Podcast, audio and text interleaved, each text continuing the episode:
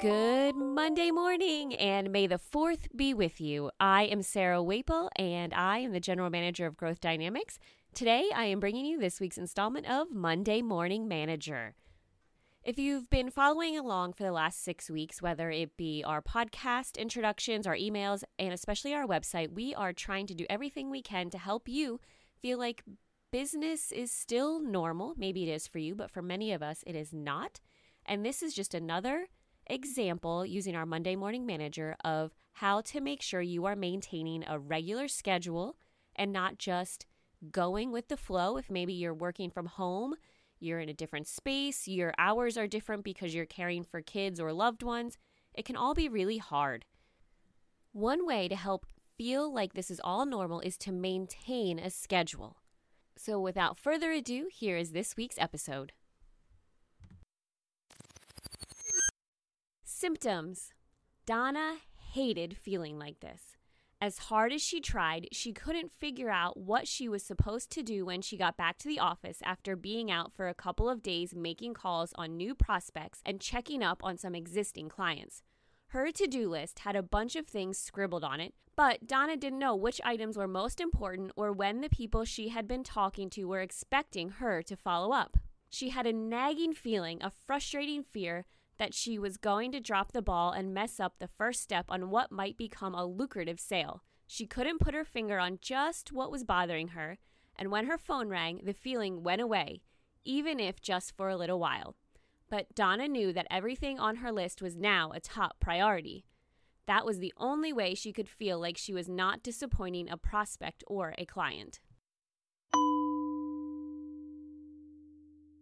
Diagnosis too many times, people rely on the to do list to capture follow up actions and commitments, only to find that the list is missing some key ingredients necessary for it to really be an effective tool. First, most lists do not have dates and times on them for the tasks to be completed. Instead, the list is just a compilation of necessary tasks that are more or less scheduled to get done whenever. Another ingredient that's often missing is the mutual commitment by the other party to mirror the same expectation of time and participation. A to do list might be fine for you, but does your prospect agree with the urgency that you are feeling? There's also a reality that people can start listing things on a tablet and then misplace the thing. When that happens, recovery is a real memory test, and frankly, one most people fail.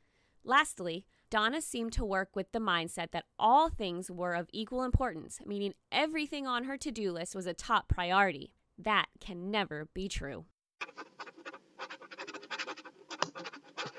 Prescription. A simple rule might have saved Donna from herself. It's a rule many people resist, but after implementation, they find it provides relief from that sense of impending doom over missing or dropping an important ball. The rule, essentially, is to make a habit of scheduling everything into your calendar as an appointment. Don't let the to do list fool you into thinking you will get it done. Over the years, we've seen that when professionals make appointments for almost everything they do, they are much more effective and reliable than those who continue to trust the list, or worse yet, rely on their memory to keep things on track. Schedule return calls, sending materials as follow ups, next steps of the sales process, writing agreements, everything. If it's important enough to do, it's important enough to be on your schedule. Critical thinking. As Donna needed to learn, the calendar is a tool that can be utilized for more than appointments between people. Is this something you're already doing or something that maybe you should be doing? Where can you start to use your calendar more to your advantage?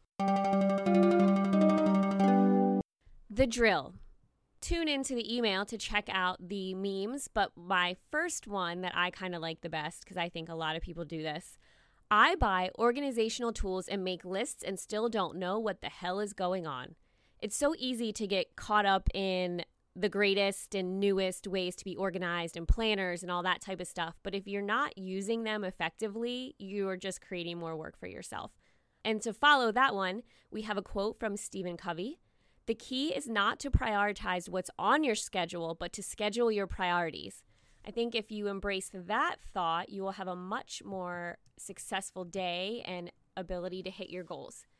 And of course, the drill This week, please share your top three goals for the week and what growth dynamics tactics you plan to deploy to accomplish them. And last week, update us on how everything went. Did you hit your goals and your targets? Have we moved goals and targets? Let us know how we can help, and we are always here to support you. Thank you and have a great week.